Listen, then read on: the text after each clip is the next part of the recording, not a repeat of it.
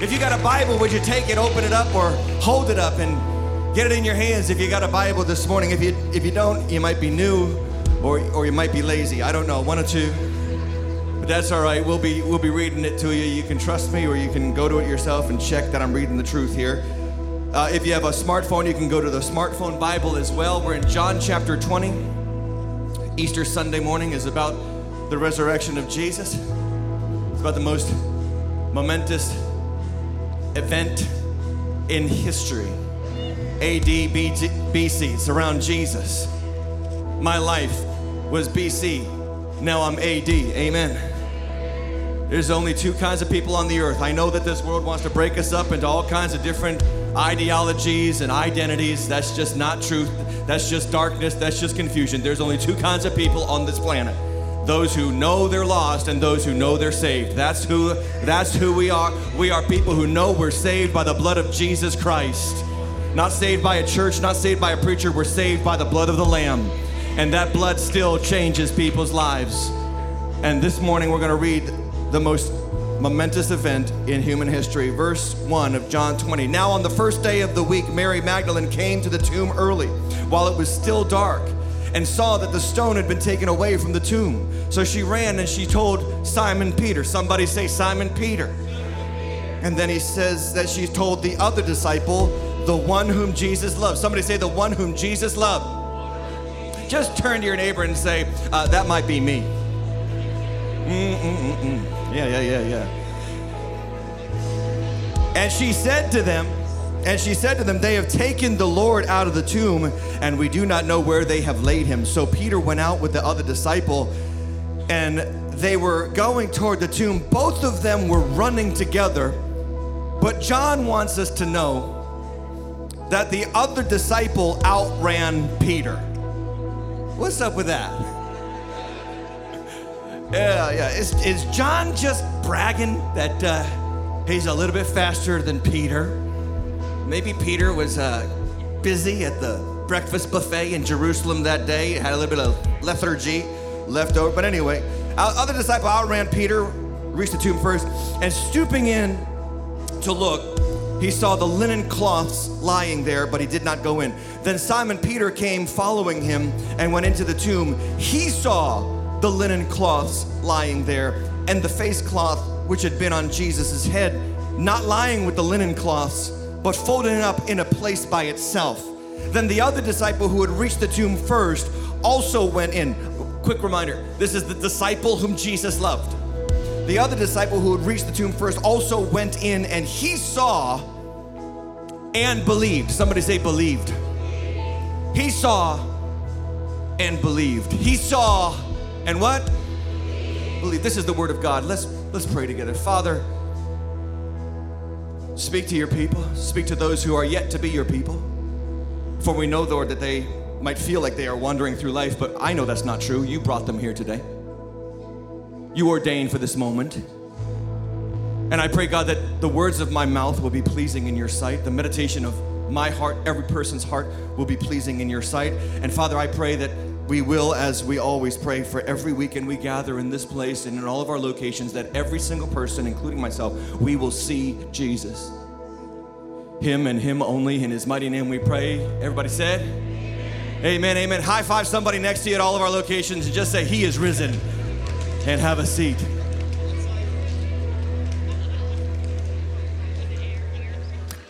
Amen. Well, it's Resurrection Sunday. Resurrection Sunday. And I would like to invite you to take out your notes. If you're in house, they look like this double sided, which means it's going to be a long one. So cancel your dinner reservation, okay? Uh, if you're not in house but you're online or you came in house, you don't have the notes physically, you can take out your smartphone and go to waterschurch.guide. And we're going to talk about being loved. Oh, you can click on, sorry, you can click on today's message on that guide right there. It looks like that. There you go. So you can do that digitally as well. Waterschurch.guide, click on today's message. I want to talk to you on the idea of being loved into resurrection life. This is the um, strangest re- Easter message I've ever preached, and I, I am just giving you a heads up. We're going to do some research together. Uh, you didn't come here for homework, but you might leave here with homework. And uh, I was praying all week that the Lord would change this message, but He didn't. So this is where we're going. If you don't like it, talk to God. He gave me a word for you. I want you to I want to tell you what it looks like to know that you're if you're in Christ raised to life now. Resurrection is not a future event, it's a present reality for those who know that Jesus is alive. He's alive now, not just in the cosmic sphere, ruling and reigning. He's alive in me. He's alive in those who claim his name, who follow him, who believe he died and rose again. We are raised with Christ, Ephesians chapter 3 says, and we are seated with him in heavenly places in Christ Jesus. Can anybody say amen to that? It's good to know that resurrection doesn't have to be waited for. We don't have to wait for it. It's, it's here now. It's a resurrection life now. What does it look like, though, to be loved into resurrection life? John chapter 20 gives us some details of the resurrection moment. It, it, says that Mary showed up at the tomb first. Mary Magdalene, uh, seven demons had been cast out of her. She followed Jesus for, for these three years. She was totally touched and transformed by the power of Jesus. How many know that Jesus can cast out demons? How many know that we're seeing the rise of demonic activity in our world right now?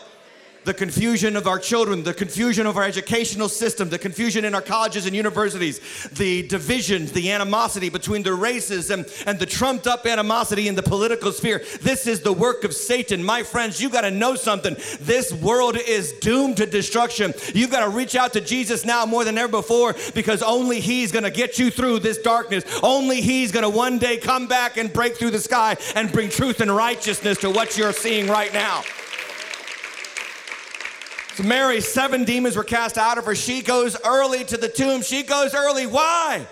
Because she's a woman. She can't wait. She's got to get there early. God bless the women who love Jesus in the house. If it wasn't for you, we would not have this place open today. I know it. Well, it'd be open, but it'd be messy. Come on, somebody. Yeah, yeah, yeah. We'd be running around with scissors in our skivvies and not really caring. But because of you women, things come together. Praise the Lord. Well, that morning she shows up while it's still dark. She sees the stones, stones been uh, rolled away, and then she runs away and she tells Simon Peter and the disciple, the one what? Who Jesus loved. Three characters in the text Mary Magdalene, Simon Peter, and who? John. The disciple whom Jesus loved is Anybody? That's what I thought. I told you this was going to be a weird Easter service. Some of you, you're going to, you're going to leave here with an aneurysm. I'm telling you right now. This is going to be great for you Bible geeks, you Bible quiz aficionados, the people who love it on Jeopardy when you finally get the Bible category and can feel smart for 30, 30 minutes. This, this is your service. I always thought it was John, but I would actually suggest to you that it wasn't. And I want to give you a couple reasons why it's not, then I'm going to give you a bunch of reasons why it might, might be somebody different, it might be somebody else that you know in the Bible. Um, number one reason why I don't think it's John is because John is writing this gospel. Make no mistake about that. I believe that the gospels were compiled through the apostles to put together so that we would have a written and accurate testimony of those who walked with Jesus that he was who he said he was and he did what he said he did. And I do believe that they resourced material from other people and other disciples. And, and Luke talks about that. He thoroughly resourced, he researched all the stories from those who walked with Jesus and then compiled his findings in his gospel. John did the same thing. And I believe that he got testimony from another disciple that is the disciple whom Jesus loved. And I think that it would be highly arrogant if John was writing himself into the text as the disciple whom Jesus loved. Pre Christ John could do that. Pre-Christ, remember pre-Christ John before he found Jesus, before he really knew Jesus, and he was following Jesus, but he wasn't really with Jesus. And he and his brother James, uh, they were always arguing about being on his right and on his left. They even got their mother in on the deal one time. Got their mother to come to Jesus and say, "Can you please give my two boys the right hand and left hand of your kingdom?" I mean, you have to be seriously prideful to do that. Pre-Christ John would have done. One time, John wanted to call down fire from heaven to consume Jesus' enemies just because they didn't welcome him into the village. Yes, I could get that from pre Christ John, but this is saved Christ John. This is born again John. This is devout follower of Jesus John. I would highly doubt that he would refer to himself as the disciple whom Jesus loved. Like me getting up here this morning and saying, Hi, I'm Pastor Tim, the pastor whom Jesus loves. Husbands, just try that with your wives this afternoon when you start to bicker about where to go for dinner or, or that somebody made the reservations too little or too late or whatever it is. And you just, when she starts laying into you, just say, honey, I am the husband whom Jesus loves. See where that gets you.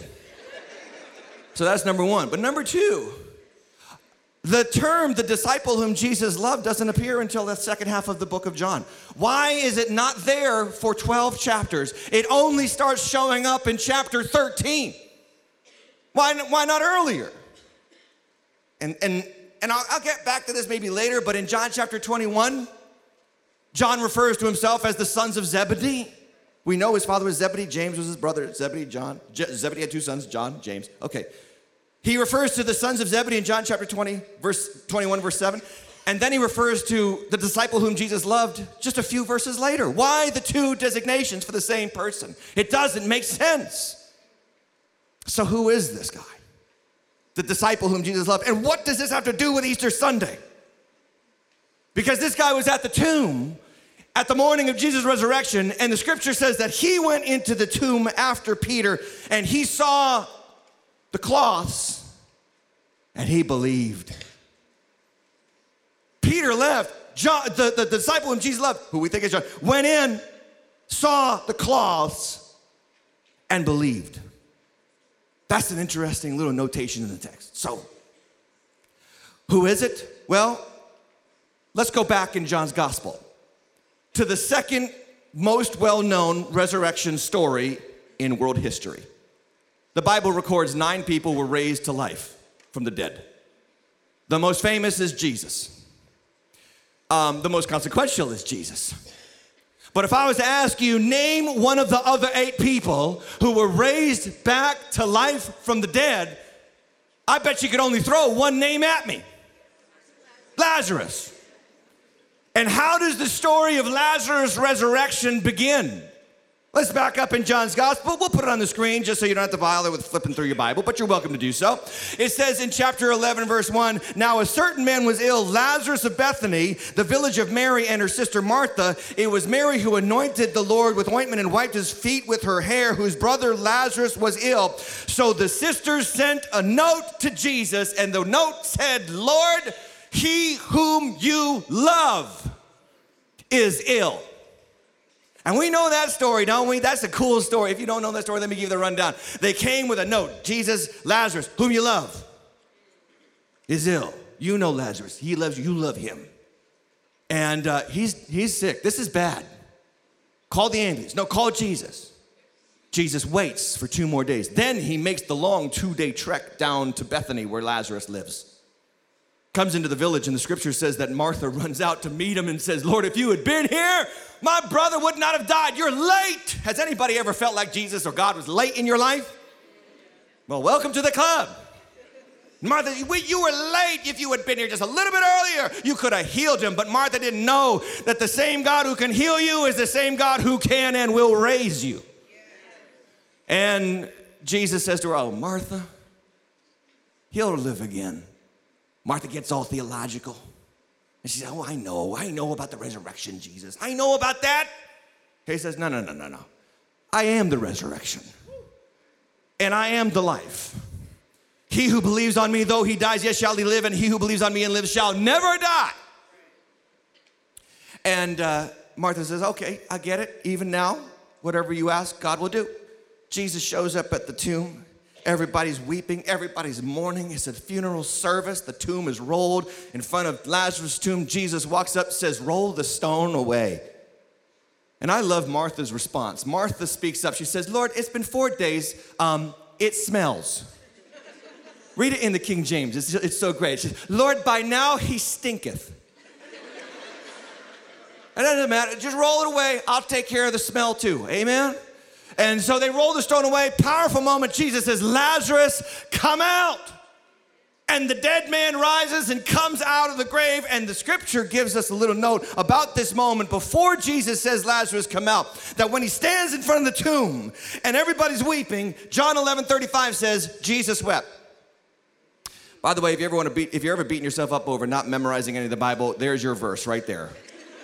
I got one verse down. John 11 35, Jesus wept. Very next verse, John 11 36. So the Jews said, See how he what? Loved him. If you're not following by now, I am going to submit to you that Lazarus, not John, was the disciple whom Jesus loved. Stay with me, Bible scholars. And if you've got more questions after this message, I've got a great YouTube channel for you, youtube.com slash Tim Hatch Live. Plug, ding, like and subscribe. I've got a 10 question show with you on Thursday at lunch, and you're welcome to throw back any questions at me, but I've studied this all week, and I am more convinced now than ever before that Lazarus was the disciple whom Jesus loved.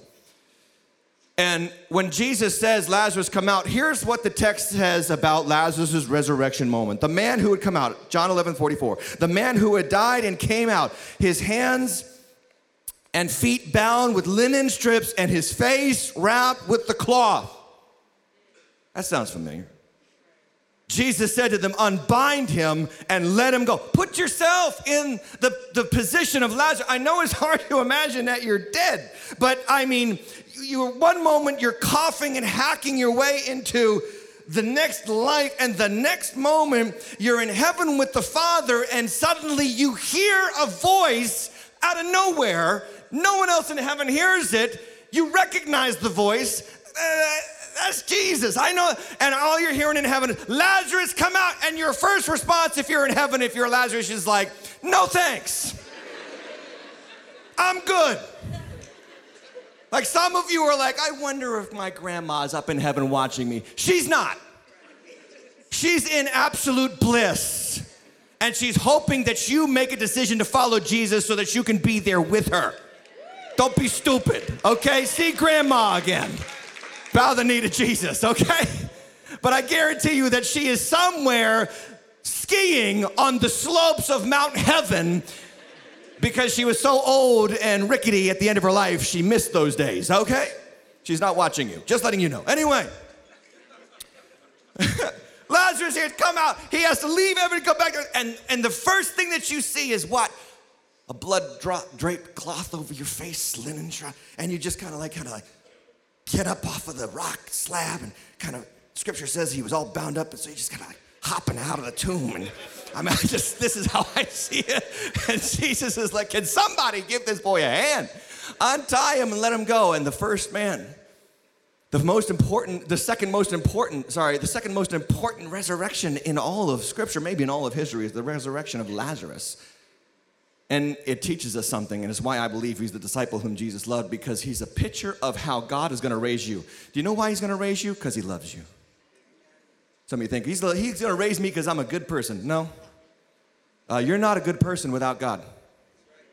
And you don't become a good person in your own righteousness. You become a good person because your heart has been changed by Jesus.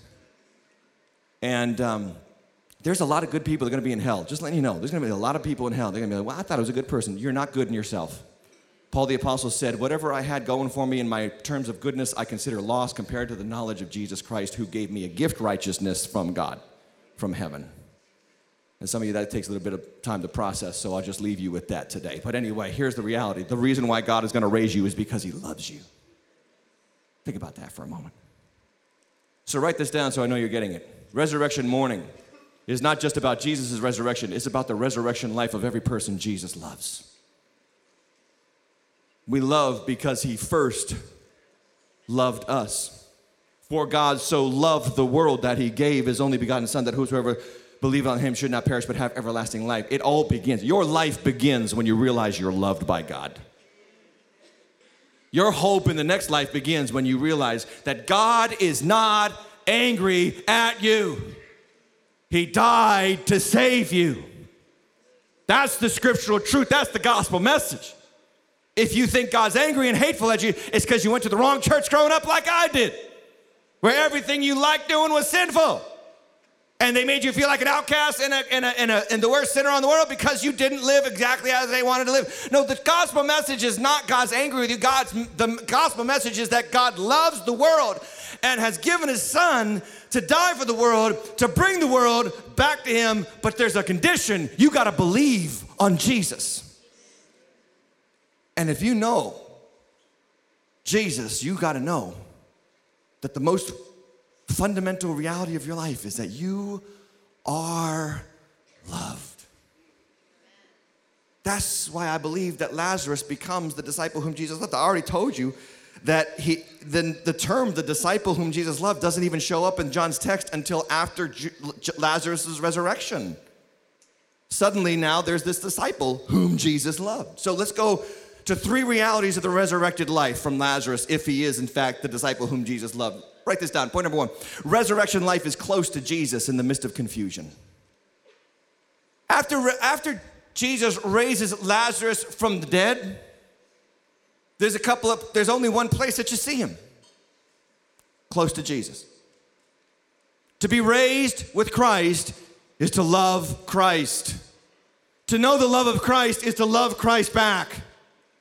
And, and this is what we see in Lazarus' life because the very next scene in John's gospel, John chapter 11, Lazarus is raised. John chapter 12, there's a dinner thrown in Jesus' honor given at Lazarus' home the home of Mary and Martha. And it says this in John 12, 2. So they gave a dinner for him there. Martha served, as usual, and Lazarus was one of those reclining at table with him. Why? Because he knew that Jesus loved him and Jesus raised him. And if you're a Christian, you want to be close to Jesus. That's what it means to be a Christian. Some of you wonder, am I really a Christian? Well, here's the, here's the only answer that you got to give. Do you want to be closer to Jesus now than you've ever been before in your life? When you wander from Him, do you feel it? When you sin against Him, do you hate it? Those are the simple those are the simple questions you can ask. It doesn't mean you're perfect, but it means you know that, that there's a God who loves you and there's a God who um, owns you and there's a God who is drawing you close, and you want to be close to Jesus. This is the time, ladies and gentlemen, by the way, in American history, in world history, this is the time for people who love Jesus not to draw back from Jesus, but to get closer to Him than ever before in your life.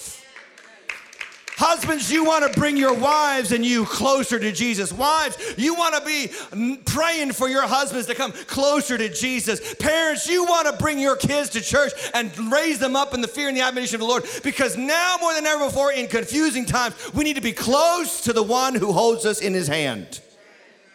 Get closer to Jesus. That's what resurrection life is about. Is about being closer to Jesus. Now, the next time that the scripture says somebody was reclining at table with Jesus in John's gospel, ironically, is in John chapter 13, verse 23, and it says one of his disciples, whom Jesus loved, was reclining at table at Jesus' side. Now, this is the Last Supper, and some of you are like, wait, whoa, stop, there it is. Your theory falls apart on the merits because the Last Supper was just Jesus and his 12 disciples, and we know that Lazarus wasn't one of them. Okay, where did you learn that only the 12 were at the Last Supper?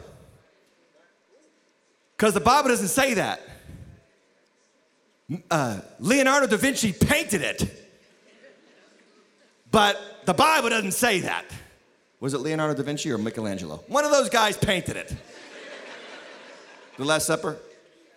And the Bible doesn't say it. In fact, I'm going to give you biblical proof now that there was more than 12 at the last supper. Are you ready? Mark chapter 14 this is also mark's this is mark's account of the last supper. As they were reclining at table verse 18 and eating jesus said truly i say to you one of you will betray me.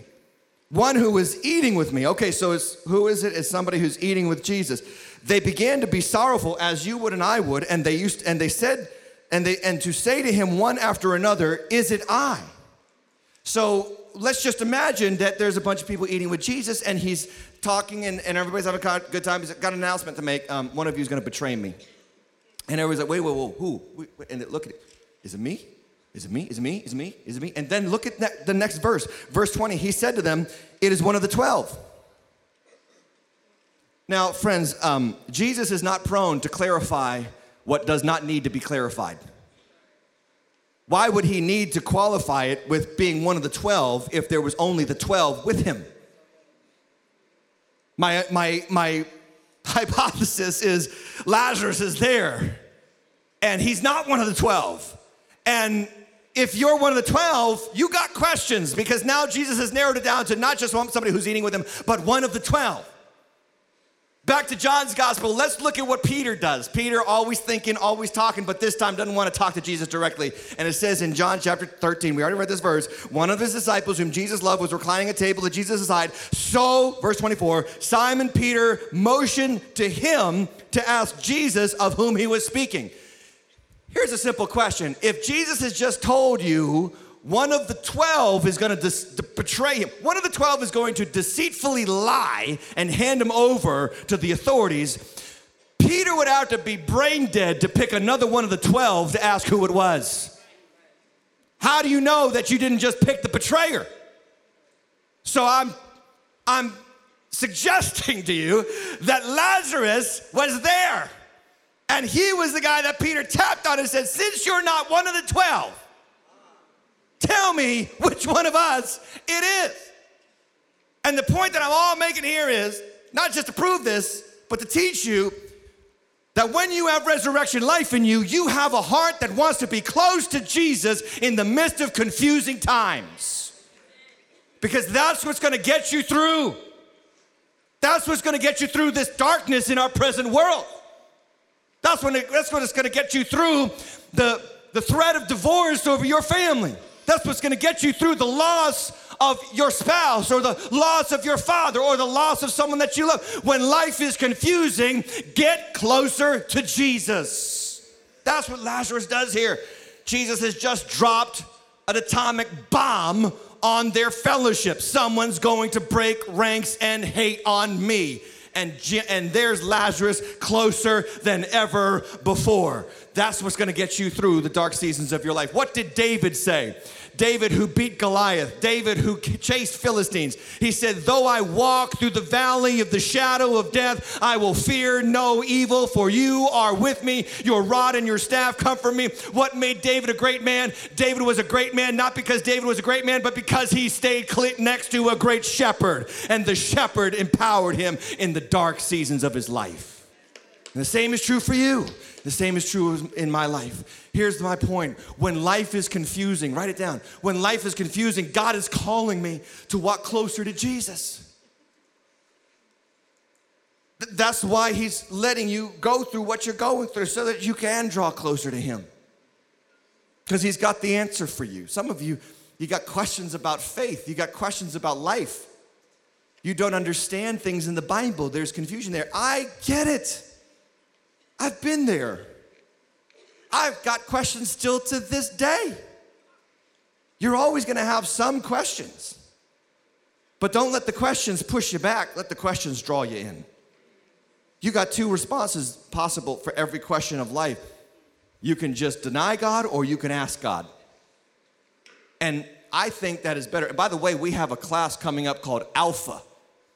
And if you're here at any of our locations today and you don't know Jesus fully, or you are on the fence about this whole thing called Christianity, and you just came to Easter Sunday because some friend bugged you to death until you finally caved, and this is national. If you're gonna go to church any day, go today, day. Why don't you look into this class? It's called Alpha. We will feed you free of charge, and we will allow you to ask any question that you might have about faith in Jesus Christ.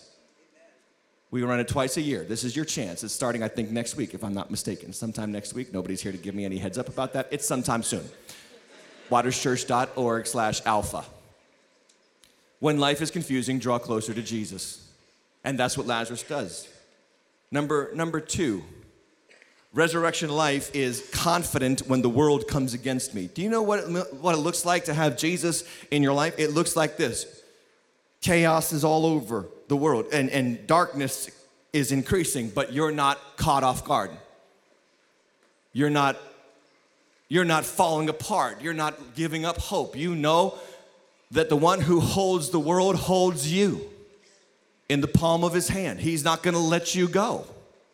And what I think, this is why I think it's important to make the estimation that Lazarus is the disciple whom Jesus loved because Lazarus, or this disciple whom Jesus loved, as Jesus' darkest moment of life comes upon him, that is the betrayal by Judas, the arrest by the authorities, uh, uh, the, the, the uh, police, the false and trumped up charges on him by the authorities, and then his brutal beating and torture and death on a cross, all that dark season of Jesus' life, and even hanging on the cross, Lazarus is there, close to Jesus, the whole time, and listen, not afraid. Not afraid. So let me just show you what happens, and, and this is what happens to Lazarus. Remember, Lazarus has come back to life again at the words of Jesus, and it says in John chapter 12, verse 9. Um, when a large crowd of the Jews learned that Jesus was there, they came not only on account of him, but also to see who? Lazarus, whom he had raised from the dead. So Lazarus is like a walking billboard for Jesus' popularity. Uh, you, you, think he can't do anything? Uh, look at me. I mean, this is a walking advertisement. But listen to what happens to poor Lazarus. It puts a target on his back. Because it says in the next verse, so the chief priest made plans to put Lazarus to death as well, because on, on, account of him, many of the Jews were going away and believing in Jesus. Hey, sometimes being a Christian brings more problems, not less. Sometimes when you follow Christ, you're gonna get more hate, not less. Lazarus is in the crosshairs because the rulers who are after Jesus know that they can't argue with Jesus raising people from the dead. So let's kill that guy too. And if you're Lazarus, you know, you're thinking, okay, wait a second, they hate me because of Jesus, and I get that. But, but what we see in Lazarus is that he never leaves Jesus' side as a disciple whom Jesus loved. They come, they arrest Jesus after the Last Supper.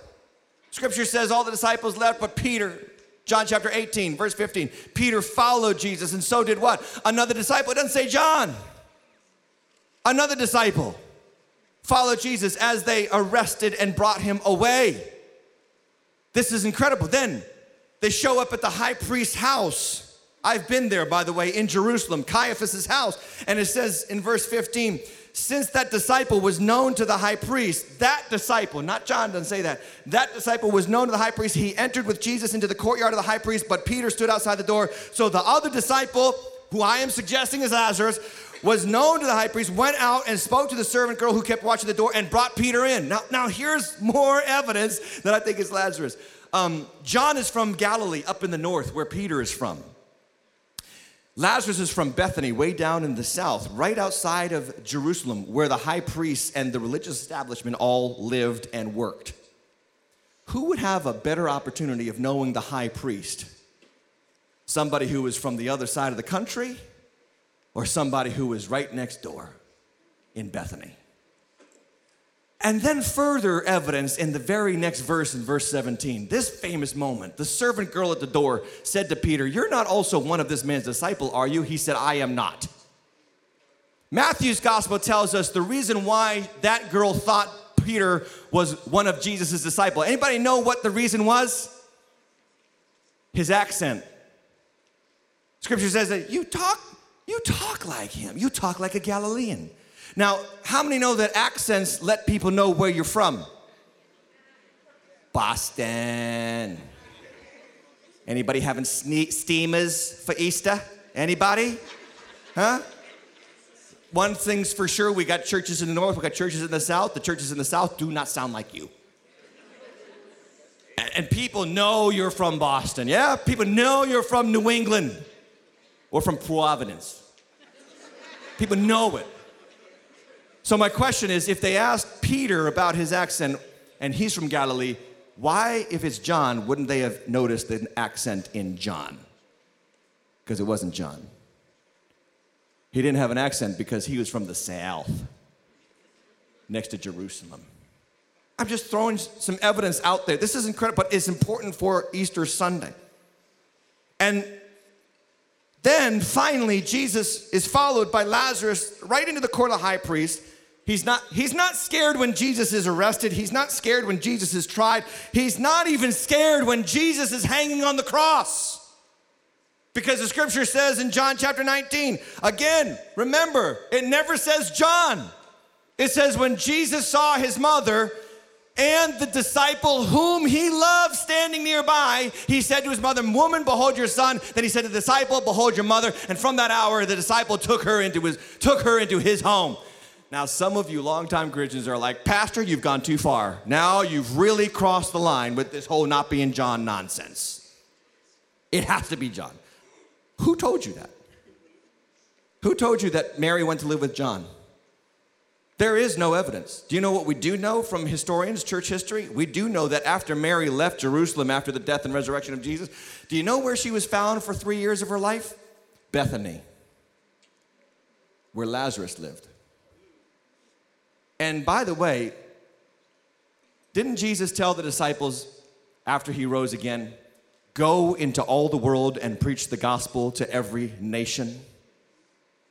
It'd be really rude of Jesus to say to John, Go everywhere, all the time, telling everybody about me. And by the way, take care of mom. That'd be kind of hard to take care of Jesus' mom and go all over the world and preach the gospel. You do know that history tells us that John was boiled in oil and survived. He was also exiled to the island of Patmos alone because they didn't know what to do with this guy. It'd be hard to take care of Jesus' mother when you're in an institutional island prison. And Jesus knew it was all coming down the pike for him. I'm telling you that it is important that we understand that the disciple whom Jesus loved was standing at the cross next to Jesus and was unafraid in the midst of Jesus' darkest hour as he watched him arrested, hauled away, beaten, the thorn crown smashed into his head, his beard pulled out, mocked, criticized, persecuted, tortured, and hung on a bloody cross and left to die. And the whole time, Lazarus is unafraid to be near Jesus. Do you know why? Because once you've been raised from the dead by Jesus, it's impossible to scare you.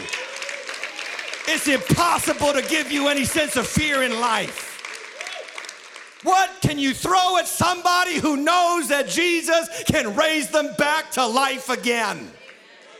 And if there's something the church needs to get back to, it's a sense of fearlessness in an age of fear and divisiveness. It's a sense to know that nothing on this earth can separate us from the love of God. That includes COVID 19.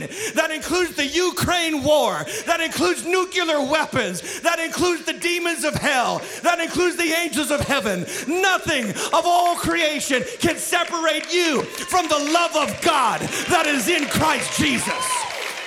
You gotta have confidence if you're gonna be in this movement because it's not safe and the world will hate you. And people will disown you and they will criticize you. And there's a good chance our government might be soon coming for us. But we will stand strong because we know that he's the alpha he's the omega he's the first and the last he's the resurrection and the life. You can't scare somebody that's been raised from the dead and here's why I mean it's so important that you get the fact that resurrection life is a reality now and not one that's to come. Because scripture says you're already raised. If you're in Christ, you're already raised because you're already dead. Romans chapter 7, verse 4. Likewise, my brothers, you also have what? Died. Christians are dead. Dead to their old ways, dead to their old life, dead to who they were before Jesus found them, dead to the law, Dead to the law, what does that mean? It means that you do not please God by obeying the law. You please God from the heart because He's put the law in there. The true law that He wants us to live by. And He's been, and, and, and you've been put to death uh, to the law so that you may belong to another, to Him who has been raised from the dead, in order that we may bear fruit for God. It's not religion, it's living from the relationship that God has put in your heart between you and Jesus. Colossians chapter 3 says, Set your minds on things that are above, not on things that are on the earth, for you died. You ever think about this, Christian? You died already. And your life is hidden with Christ in God. When Christ, who is your life, appears, then you also will appear with him in glory. Somebody needs to hear this that in your darkest moment, you understand that you're only one trumpet sound away. You're only one heaven shout away. You're only one twinkling of an eye away from it all being finished. That is our hope as God's resurrected people. Now, um, this is for free. For anyone still doubting it might be Lazarus, um, John chapter 21 has nothing to do with the notes or the message, but John chapter 21, uh, Jesus makes breakfast for the disciples. This is eight days after the resurrection. They go fishing. Jesus is on the shore making breakfast. They're fishing. The disciple whom Jesus loved is in the boat with Peter. He says, Hey, it's the Lord. Peter jumps into the water, swims to shore. Then the disciple whom Jesus loved comes to shore as well. Peter is restored back to fellowship. There's a three question uh, pop quiz for Peter. Peter, do you love me? Same question all three times. Peter says, Yes, you know I love you. Well, then feed my sheep. Peter, do you love me? Well, yes, Lord, you know I love you. I just said it. Uh, well, then tend my lambs. Well, Peter, do you love me? Yes, Lord. You've asked me three times. I love you. Well, then tend my lambs. Then they start walking, and, and Jesus says, Because the time's coming, Peter, that somebody's gonna take you by the hand and lead you where you do not wanna go. And he was speaking about his death. And so Peter hears about his death, that he looks back and he sees the disciple whom Jesus loved.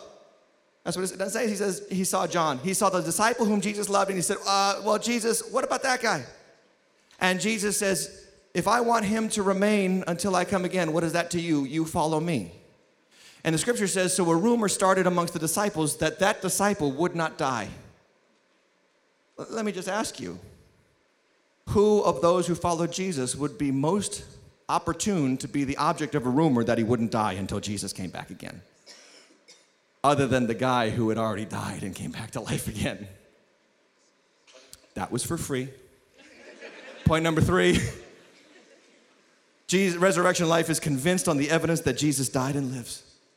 Convinced on the evidence. The evidence. There's evidence, friend. There's evidence that this movement is real. I've already said BC AD. It's not surrounding Muhammad, it's not surrounding Buddha, it's surrounding Jesus. Every time some progressive, secular, atheistic university professor writes the date on the chalkboard, he's acknowledging that Jesus Christ divided history. And all of history points to the flourishing of human lives where Christianity was propagated. The freedoms that our country right now is exploiting for sexual morality and sensual gratifications, those freedoms were provided by the gospel of Jesus Christ and the scriptures. And if you want any proof, just go visit a Muslim country sometime and see how free you feel. My point is, history bears witness to the evidence of Jesus Christ being the one he said he was. But that's not what our text says, does it? Let's go back to the original text that we talked about in John chapter 20. What happened? Peter gets there after the disciple whom Jesus loved outran him. By the way, who would run faster to a tomb of a dead man than a guy who had been previously dead? And Peter comes and he goes into the tomb and he saw the what? What did Peter see? The tomb wasn't empty. We say empty tomb. It wasn't empty. There were some cloths lying there, wasn't there? Jesus left the cloths there. Why not? Why? Why didn't he just pack them up and bring them with him? He wanted to leave evidence that they might believe. And it says, and the face cloth. Remember, Lazarus had that on him, which had been on Jesus' head, not lying there with the linen cloth, but folded up in a place by itself. Then the other disciple who had reached the tomb first, that is the disciple whom Jesus loved, which I am submitting to you as Lazarus, went in. He saw, what did he see? What did he see? It's on the screen the cloths, the linen cloths, and the napkin. He saw and believed. Who would make more sense to believe linen cloths meant Jesus was alive again other than somebody who had already been wrapped in linen cloths and was alive again? So, ladies and gentlemen, let me do a little bit of science with you now. Since I have already made this message the strangest Easter message I've ever preached in my life, the most studied archaeological artifact in history is the Shroud of Turin. And some of you are like, what? This is what they perceived to be or believed to be the burial cloth of Jesus. It's housed in a cathedral in Turin, Italy to this day. He was in the possession of a nobleman in the 1200s who had been married into a family of a commander of the Crusades army in the 1100s. And in 19, I'm sorry, let me back up. In 1898, hanging in the house of a nobleman in France, an Italian photographer was invited to take a picture of that cloth for his wealthy guests, uh, wealthy hosts. This was at the dawn of the new century. This was when photography was becoming a thing. We take photography for granted, and some of you don't remember this, but before there were these, there was something called a photography process where you would take the image and you would put it in a dark room and produce the image over time. Anybody remember anybody ancient remember those times, right? Well, in 1898, this was emerging technology. The picture was taken by Secondo Pia, an amateur Italian photographer. He put it in his dark room, put it in the, the liquid necessary to produce the image, and it came out with the negative image of the shot. The first negative image was produced in 1898. That's what it looks like. 1898. You see the nail marks in the hands. You see the blood up on the upper right of this body, but facing you is in the left where Jesus was pierced. You see the nail marks in his legs. You see the whippings and the scourging all up and down his legs and across his body. By the way, that image, they have researched that image. Couple of things. In 1988, science carbon dated that shroud and said it's a forgery because it's only carbon dated to the 1200s. But their carbon dating process has already been scrutinized by scientists, and even some of the scientists involved in the carbon dating have admitted that there was false, is a false result because of some of the processes and some of the contamination of the samples of the shroud that they used. So for about 30 years, this shroud was considered a fake, a forgery, but they have a problem even if it's a forgery, how's the, Im- how does the image get on the shroud? And listen, you gotta look at it like this Jesus' body is laid in the tomb and the shroud covered to the front and went all the way up over his head and covered the back. It's a 14 foot long piece of cloth. And the image of the man in the shroud is only on the one side of the fibers. And the image is so razor thin that it's 120th of a strand of hair. How, if it's a forgery, how did some guy in the 1200s do that? And they've got no brush strokes, and there's no paint dabs. And I could go on and on and on about the evidence because I forced my wife to watch three documentaries this week. That's the life of a pastor's family on Holy Week, ladies and gentlemen. And new research has found that deposits from limestone in the very area where they believe Jesus was crucified are also on the shroud. Limestone that is resident only in that area of southern Israel. And they also found pollen fragments on the shroud that only show up from March to May in southern Israel in Jerusalem still to this day. And on top of that, a new emerging technology, radio UV technology, radio uh, active UV technology, has taken images of the shroud and produced these results. Um, they found that the power necessary to create this image on a garment without scorching it would require 34,000 billion watts of radio radiation. 34,000 billion watts of radiation to produce that image. Friends, that's more power than we can produce with any instrumentality on the earth right now. And you're gonna tell me that some dude in the 1200s did it when we can't even do it now? And we don't even have the power to do it now? Good news. We don't need the power to put the image on the garment because God has the power to put the image on the garment.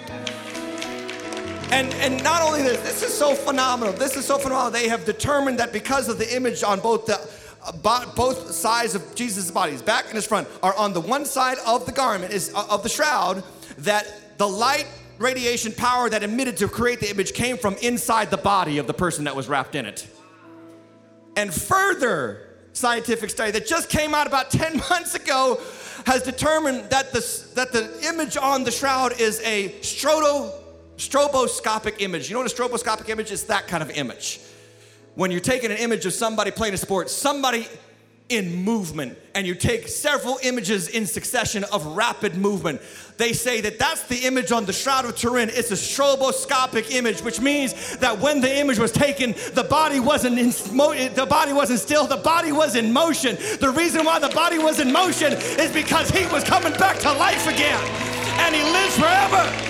And what I'm telling you today is that Jesus is alive. He's alive forevermore. And the image tells us, and the Gospels tell us, and the lives changed tell us, and history tells us that this faith is the faith once for all delivered to the world to know that Jesus reigns